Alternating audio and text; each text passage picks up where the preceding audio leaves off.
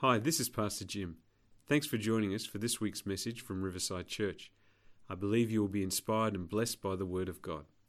We'd love to welcome you to one of our services next time you're in the Brisbane area.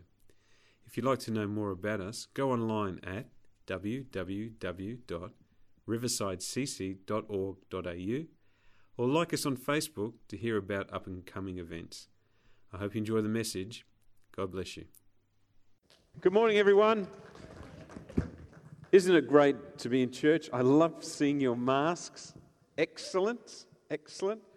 Can you help me out as I'm preaching this morning? So, if it's something good, because I can't see if you're smiling, I know if you're grumpy with me. So, but if it's good, can you just go like this? Can we have a practice? That was a good point. All right, that's good. That's what we want to hear. Yeah. Okay, so I'm expecting at least 150 of those this morning. Rightio. Why don't we pray, hey, as we come into God's Word? Heavenly Father, we want to thank you for your Word, for it is truth and it is life. And we want to be hearers, but we want to be doers. And so, Lord, by the Spirit of God, I pray that you would bring things to our heart and our mind that we need to address in order to be like Jesus. And everyone said, Amen. So we're continuing in the book of John, and John is revealing things about Jesus to show that he is the Messiah, the Son of God. Remember, our key verse for this year is John chapter 20, verse 31. But these things are written so that you may continue to believe that Jesus is the Messiah, the Son of God, and that by believing in his name you will have life. And that's what we want to have life. Don't you want to have life? I want life.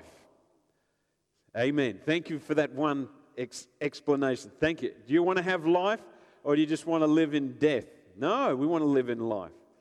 So, John's revealing things about Jesus as he is writing, and the situation is this that Jesus is slowly revealing who he is through this Feast of Tabernacles that it's, that's taken place.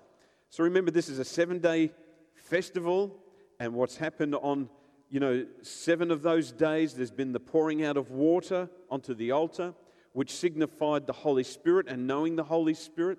And then on the last day, Jesus said this anyone who is thirsty may come to me, and anyone who believes in me may come and drink.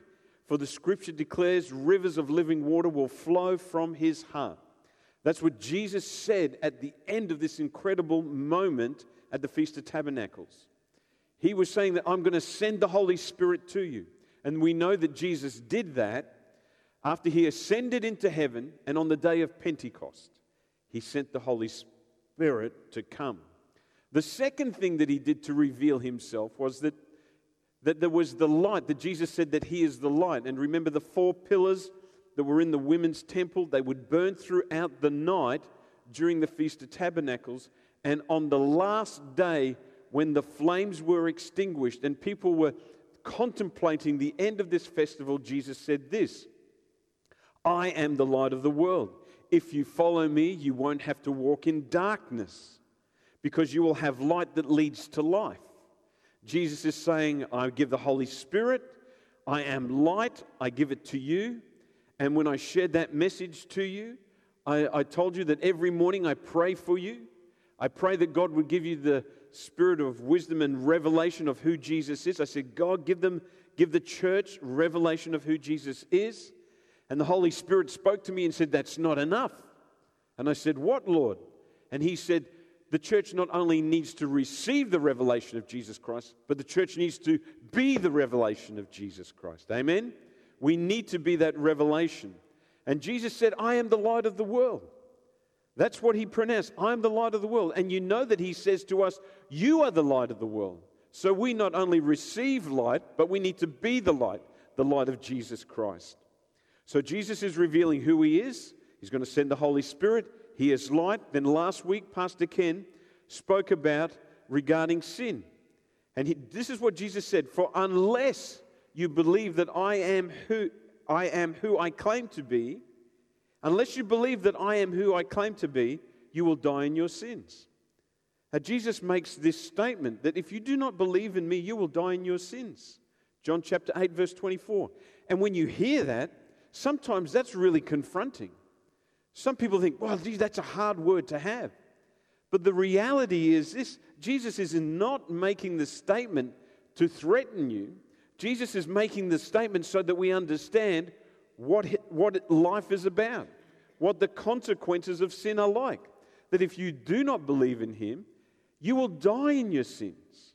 And that's a tragic thing. You don't want to have your friends die in their sins and have an eternity that's lost forever. The Father so loved the world. Think about that. That He gave His only Son. That if you believe in Him, you wouldn't perish but have everlasting life.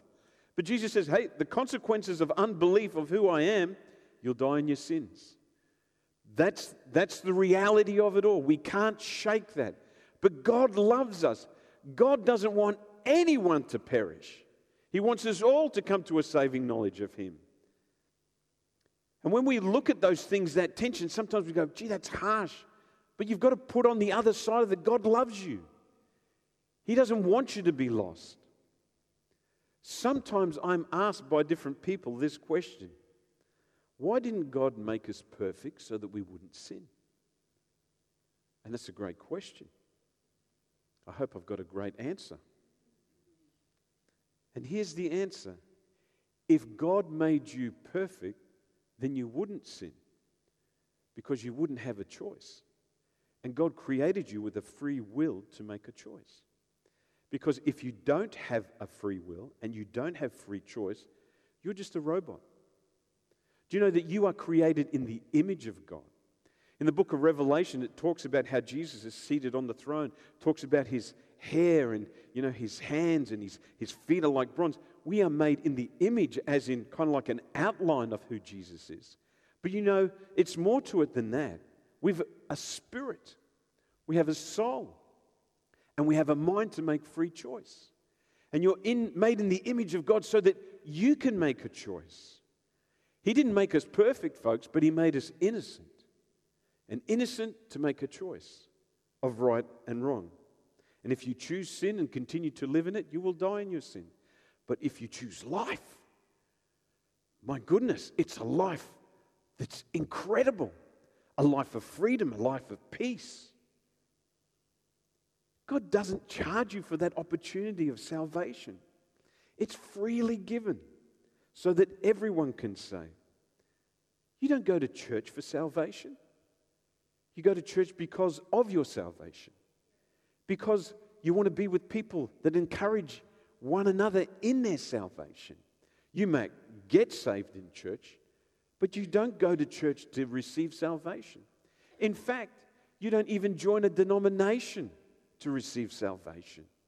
It doesn't matter what type of brand that you put on your heart. It makes no difference if you're Anglican, if you're Protestant, if you're Episcopalian, they always say that, the American preachers, they always say Episcopalian. Doesn't matter if you're Pentecostal, Charismatic, Brethren, Baptist.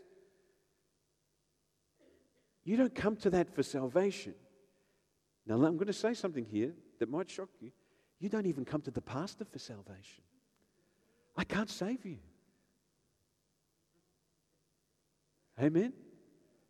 I can't. I'm inadequate. You just have to ask my wife. I totally fall short. We come to Jesus for salvation. And it's free, free, absolutely free. So John is unpacking this.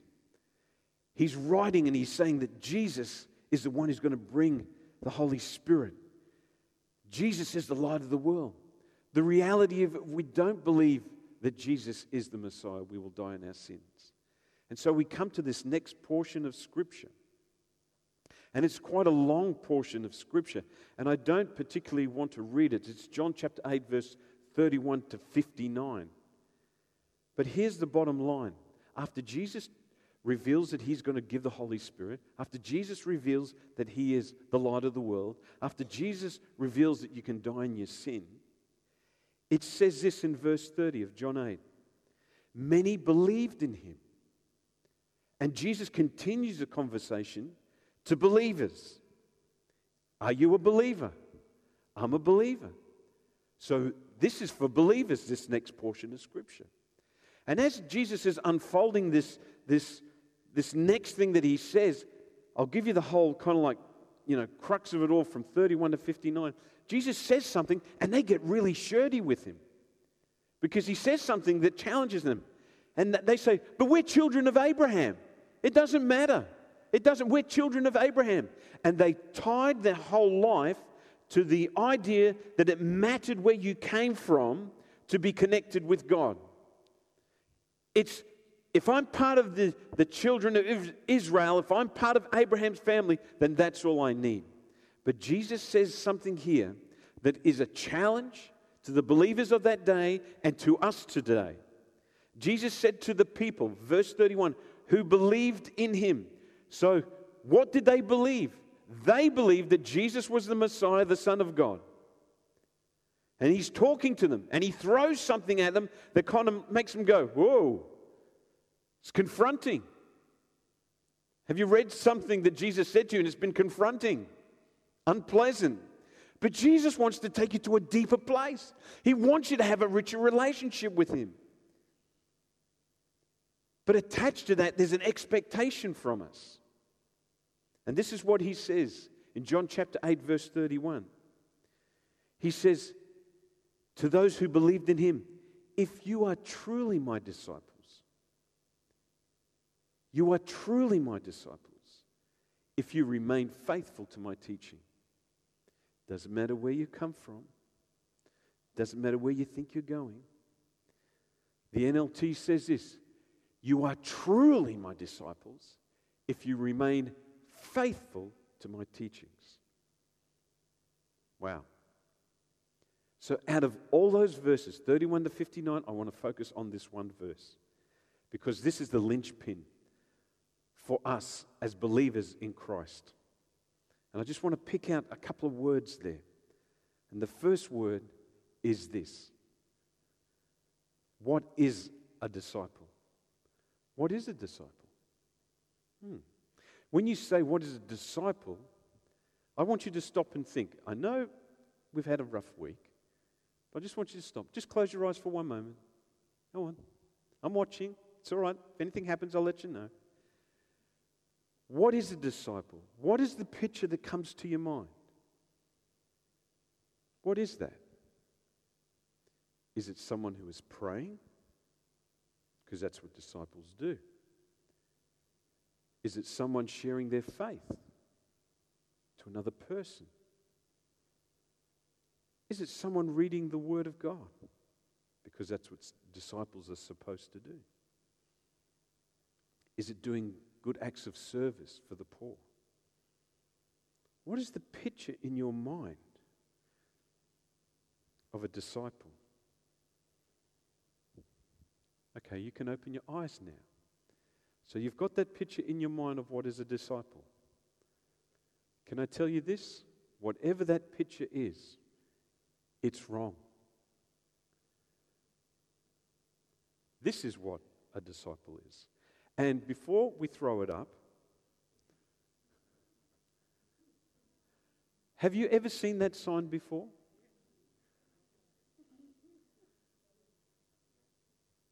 What does that sign mean?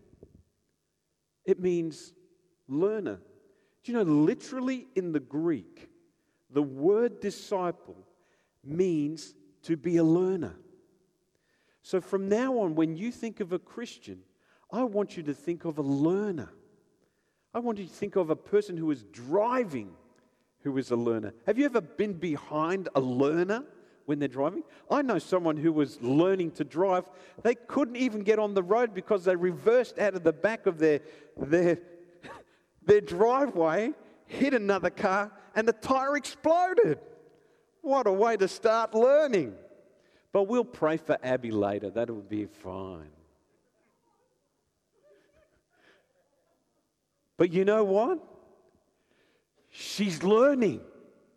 And do you know what she learned that day? Look around.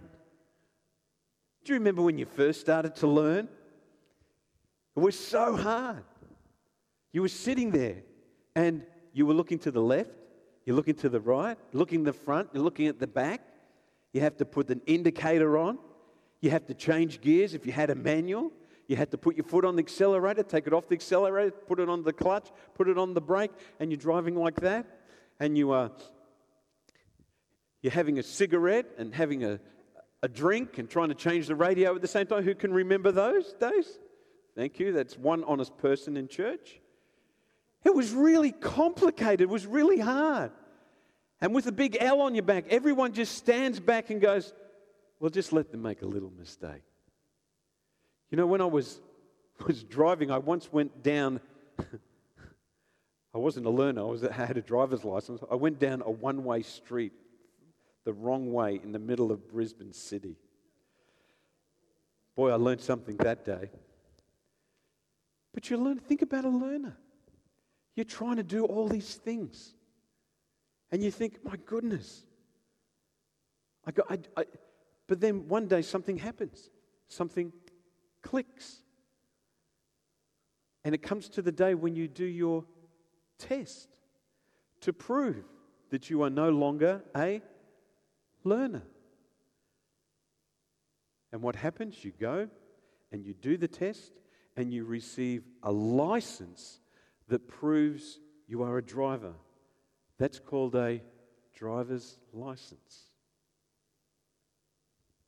Do you know that as a learner in Christ, there is no limitation like a driver's license because it is unending.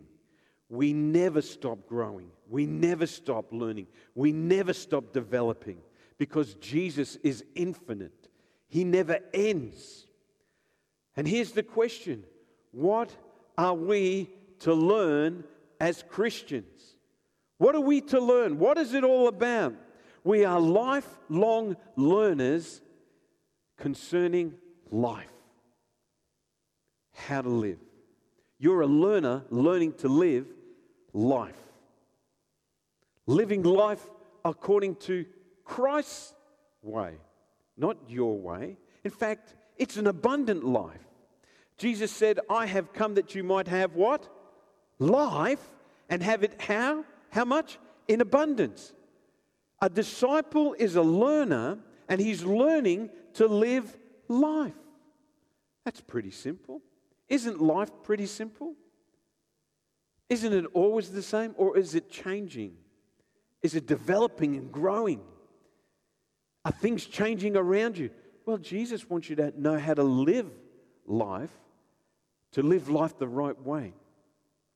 And here's the second part the second word. He says, You are truly my learners if you remain faithful. That word remain means to stay, to stay faithful. We have to stay faithful. Have you ever noticed driving on the road and you see a learner? Well, you think it's a learner, but they just haven't put the L on their plate, you know, the back.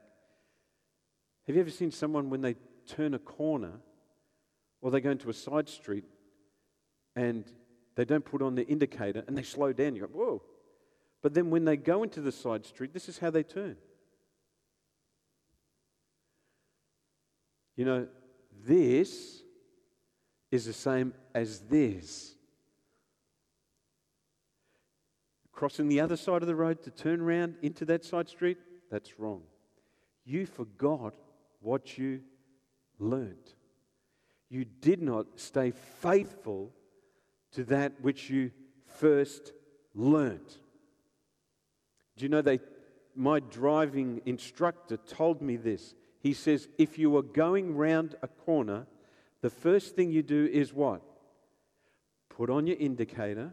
And because I was learning in a manual, he says you change down gears from fourth to third to second, and you take your foot off the accelerator. It's already happened. But you take it off the other thing. What's the third pedal? The clutch. So that the engine slows down the car. Okay, I can see some people are looking at each other. So it slows down the car, and then you can go around the corner safely.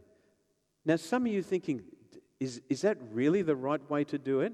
Yes, that is the right way to do it. Now, if you're in an automatic, well, then you just take your foot off your accelerator and you put it on the brake. But you do slow down. But we've seen people who have been driving for 30 years and they don't slow down and they don't change gears. But they will say, Well, I've got 30 years' experience. The problem is, the only one who's having the experience at the moment is everyone around you. And it's not good because you forgot what you learned. They didn't stay faithful. Have you ever found and wondered why some Christians who start off being so incredibly passionate for God you know, they're in every prayer meeting and every meeting and they want to serve and, you know, and they're giving and they're just loving everyone. Then all of a sudden, they're nowhere. They've just done. And you think to yourself, how can that be? Well, firstly, they didn't stay faithful to what they learned. And secondly, they didn't have a mindset to be a continued learner and didn't stay faithful to those teachings. Do you know that I have found that when I read my Bible and I have read it, I, I don't know, maybe a hundred times, there is always something new out of something that I've already read. Because what happens is God's word breaks open with new revelation. But the person who is kind of like given it all away, they say, Well, I've read it once and I know it all. And if you ever say that to me, I'm going to take you to the bathroom and I'm going to wash your mouth out with soap. Because if you say, I know it all, do you know what you do? You elevate yourself to the same level of God, and therefore you never need God because you know it all. And the reality is, we don't know everything. In fact, the more that we learn about Jesus, the more that we realize how little we know. Amen? So, we must stay faithful. Our attitude should be staying faithful to Him who brings greater revelation and understanding. And what do we stay faithful to? We stay faithful to His teachings. His teachings. Have you ever prayed something like, and this is just me, I don't know if it's you, and sometimes, you know, when you think if it's just you, you think, maybe I'm a little bit strange, but I think, have you ever prayed, God, I want to change, I want to grow, I want to be more like Jesus? Have you ever prayed something similar? I want to be like Jesus. And then you crack open the Bible and you read something and you go, Wow, that's, that's a really tough deal. I, I don't know if I can do that. That's a hard saying. Why does that happen? That when we read it and then we go, ooh, it's contrary to the experience that we've had. Do you know, when we are born and we are growing, we are learning, we're having experiences, we're having information, and knowledge that's been downloaded into our brain of life. And then what happens is, out of that knowledge or understanding, that experience, we then create truths in our life. And out of those truths, we live our life from the basis of experience to truth to life. And so then, when we are confronted with God's word and we go, that's really hard. I don't know if I can do that. Let me give you an example. You're reading the Word of God, and you come upon a scripture that says this Forgive them. Father, forgive them. And because you've asked God that you want to grow and change and develop and be more like Jesus, the Holy Spirit comes and He goes, Shh. He touches your heart. Father, forgive them. And you think, that's a tough saying. Because my experience from life has created a truth that I now adhere to, which is never forgive, never forget. But the Holy Spirit goes, Shh, touches your heart. And then you start to think in context what's happening, what Jesus is talking about. And then you realize it's about when Jesus went to the cross.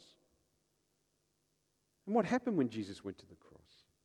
Well, first off, they spat in his face, they slapped him, they pulled hair from his beard, they rammed a crown of thorns on his head, and as sweat and blood flowed from his forehead into his eyes, he could not see. Then they made him carry his cross, and he went up to a place called Golgotha, the skull, the place of death and shame. And as they get there, the cross was picked up by another man that was thrown on the ground. Then Jesus is thrown on the cross. And his arms are stretched out, his legs are pulled down. And they start to pound pieces of steel into his hands. And as the hammer bounces off the steel, his body jerks with every pound. His body jerks. And he's there, and they lift him up and they drop him in the ground. And there he is, as people are mocking him and laughing and telling him to do something. He says, Father, forgive them. And then you read this word. They don't know what they're doing. And you're in that situation, and the Holy Spirit touches your heart. And what happens is this Father, forgive them.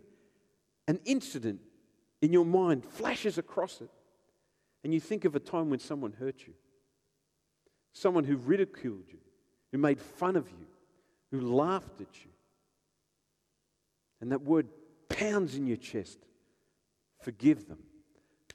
Forgive them. And you go, I, I don't know if I can do this, God. I don't know if I can let this thing go. You don't know what happened to me. You know, that picture on the cross was the most shameful picture and death of all. And Jesus on the cross, in that pain, he says, Father, forgive them. They don't know what they're doing. They did not realize what they were doing that they were crucifying the Lord of glory. They had no clue, no idea. Do you know when someone hurts you, they really don't know what they're doing to you? They don't realize the pain that you experience. They don't realize the shame that you feel. They don't realize that with that, that very incident, how it's like that broken record or that movie that just repeats and repeats and repeats. And it's torturous to our soul. And it's hard to let it go. But the Holy Spirit is saying, Father, Father, forgive them because they don't know what they're doing. And in that moment, folks, as the Holy Spirit is bringing you to a point of change and growth, He's willing you to forgive them. But I can't, I can't, I can't. I'm no different to you. I've been hurt like you. Do you know, I find that when I focus on a hurt, the hurt becomes such a such a monster that grows and entangles my feelings and my emotions, and I just can't let it go. But God is saying this You are truly my disciples if you remain, if you stay faithful to my teachings. God, I don't understand that. How can that be? Why should I forgive them? And then the Holy Spirit will say this Perhaps the remedy for this pain is found in forgiveness. And that's what it is. You know what takes place when the Holy Spirit comes to you and wills you through the Word of God for change and development growth, and it's contrary to our thinking and our belief because of our experience, and we've created that truth, we'll never let it go. And then God comes and He brings a truth to us, and we go, That's not lining up. It's not lining up. But the remedy is there for us, folks. The remedy for our pain in this situation is to forget, is to forgive. You know what God has done for us? God has set in His Word long, long ago the answer to our problem. He knows what you've gone through. He knows. And He set it up for us. In fact, He prepared it for us so that when we would come to it, and because we've had all this pain in our past, we come to truth to live our experience and to live life, and we weigh it in the balance. A disciple is a learner who stays faithful to the process and replaces what they've learned in life to be true with the truth that brings life. A disciple is a learner who stays faithful to the truth to the, his teachings, and in the process replaces what we've learned in life to be the truth with the truth that brings life. The challenge for us is to change the lie. Change it when confronted with the truth. When it's overwhelming, when it's hurtful, but when God's word hits our heart and the Holy Spirit touches it, it's like do it.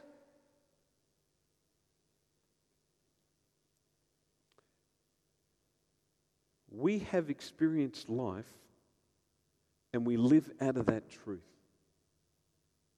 But we need to experience truth to live the life that He wants us to live. We have experienced life and we create truths and we stay in that. But God brings truth and he says, This is the truth. And if you do that, then you'll live life. Do you know that in John 14, verse 6, Jesus says this I am the way, the truth, and the life. Why didn't he say, I am life, this is the truth, this is the way? He says, I am the way. I am is I am God.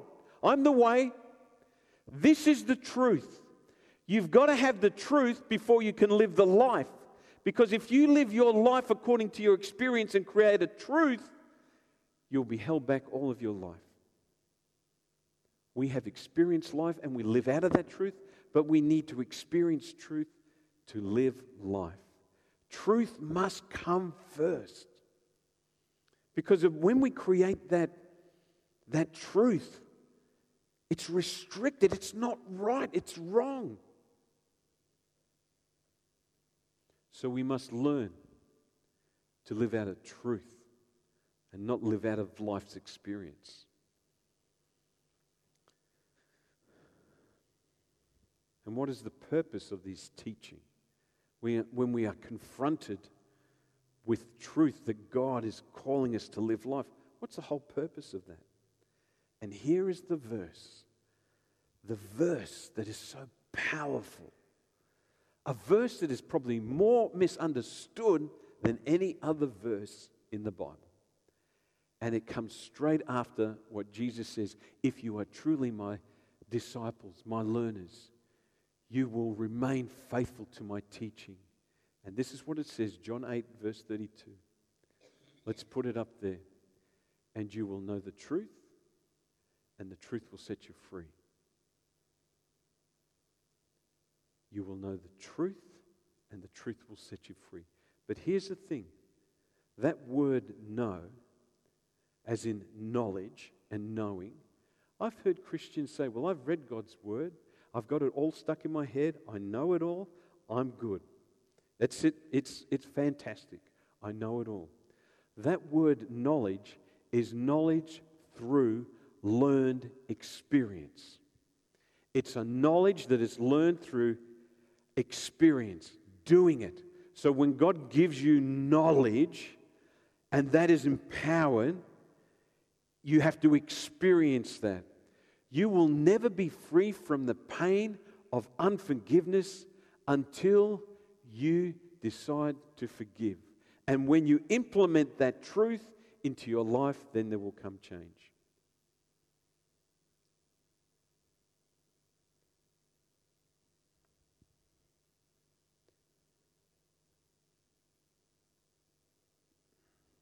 I am sure, like you, there's been times when I have to let things go and I have to forgive. And when I don't, it just holds me, it captures me. It's the work of the enemy.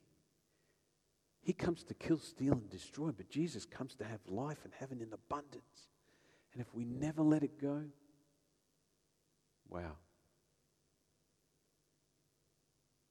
If we never implement the truth, if we never learn through the experience, we will never be free. I want to be free. I want to I want to be free. I don't want to have any hang-ups. I just want to live life and enjoy it. The truth of Jesus' teachings comes to a point whether I obey what he says to be free or I stay captive. You know, you only really know something until you experience it. And Jesus wants you to be free. And at this feast, the tabernacle, where he's bringing this revelation of who he is, that he's going to send the Holy Spirit. So out of your life will flow rivers of living water, that he's the light of the world and he wants you to be the light of the world.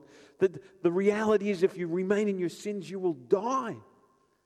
But he, then he says, if you are truly my disciples, if you're truly learners of me in life, if you hold fast to my teaching, you will know the truth, and the truth will set you free. This is what Galatians 5:1 says. It was for freedom that Christ set you free. Freedom. I love that William Wallace story. Oh, Braveheart. You know, where Mel Gibson, who is playing him, he shouts this freedom that comes from, from the depth of his being. I don't know how he does it, but he shouts, Freedom! Freedom in the face of death. You know, when we are totally free, we make ourselves completely vulnerable to things. But how are we to live? How does He want us to live? He wants you to live free. So this morning, I would like you to stand. I can't preach any better than that. I've got to let the Holy Spirit touch your heart. But I know that I know that I have to bring that challenge to you, or I'm not doing my job. It's just to bring you the truth.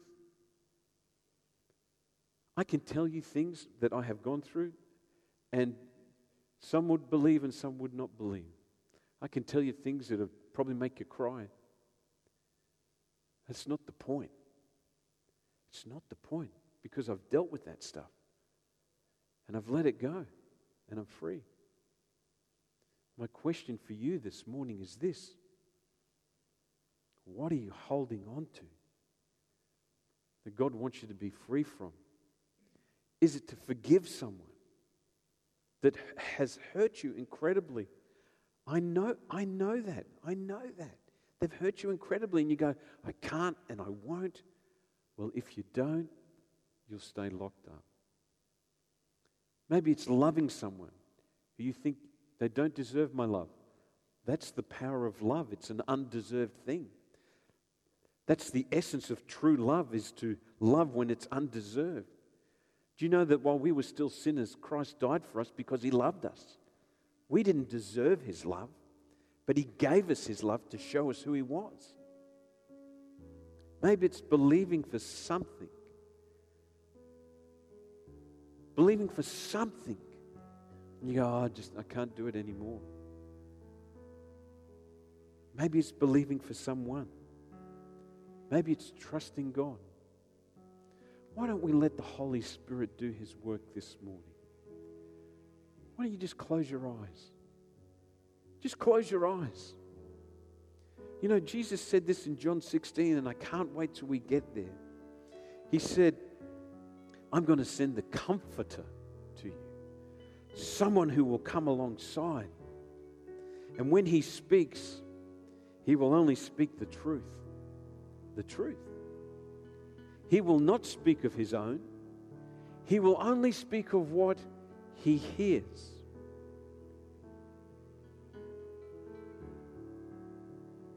Holy Spirit, right now, I pray that you would come and touch a part of my life that needs to be set free. Holy Spirit, I ask you to come and touch your church that they might be set free. Holy Spirit, I pray for those who are watching online that you would touch their hearts and you would help them to be set free. That we would change the experience of life that we've taken to make truth and instead take truth to experience life.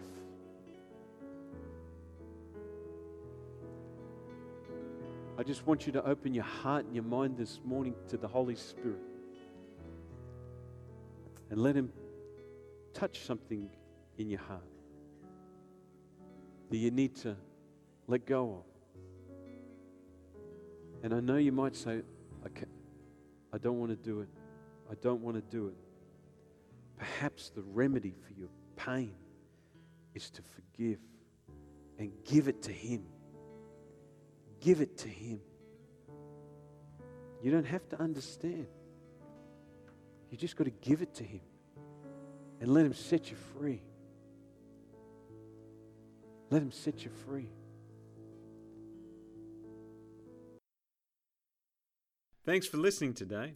I hope you subscribe to the podcast so you can be inspired weekly. God bless and have a great day.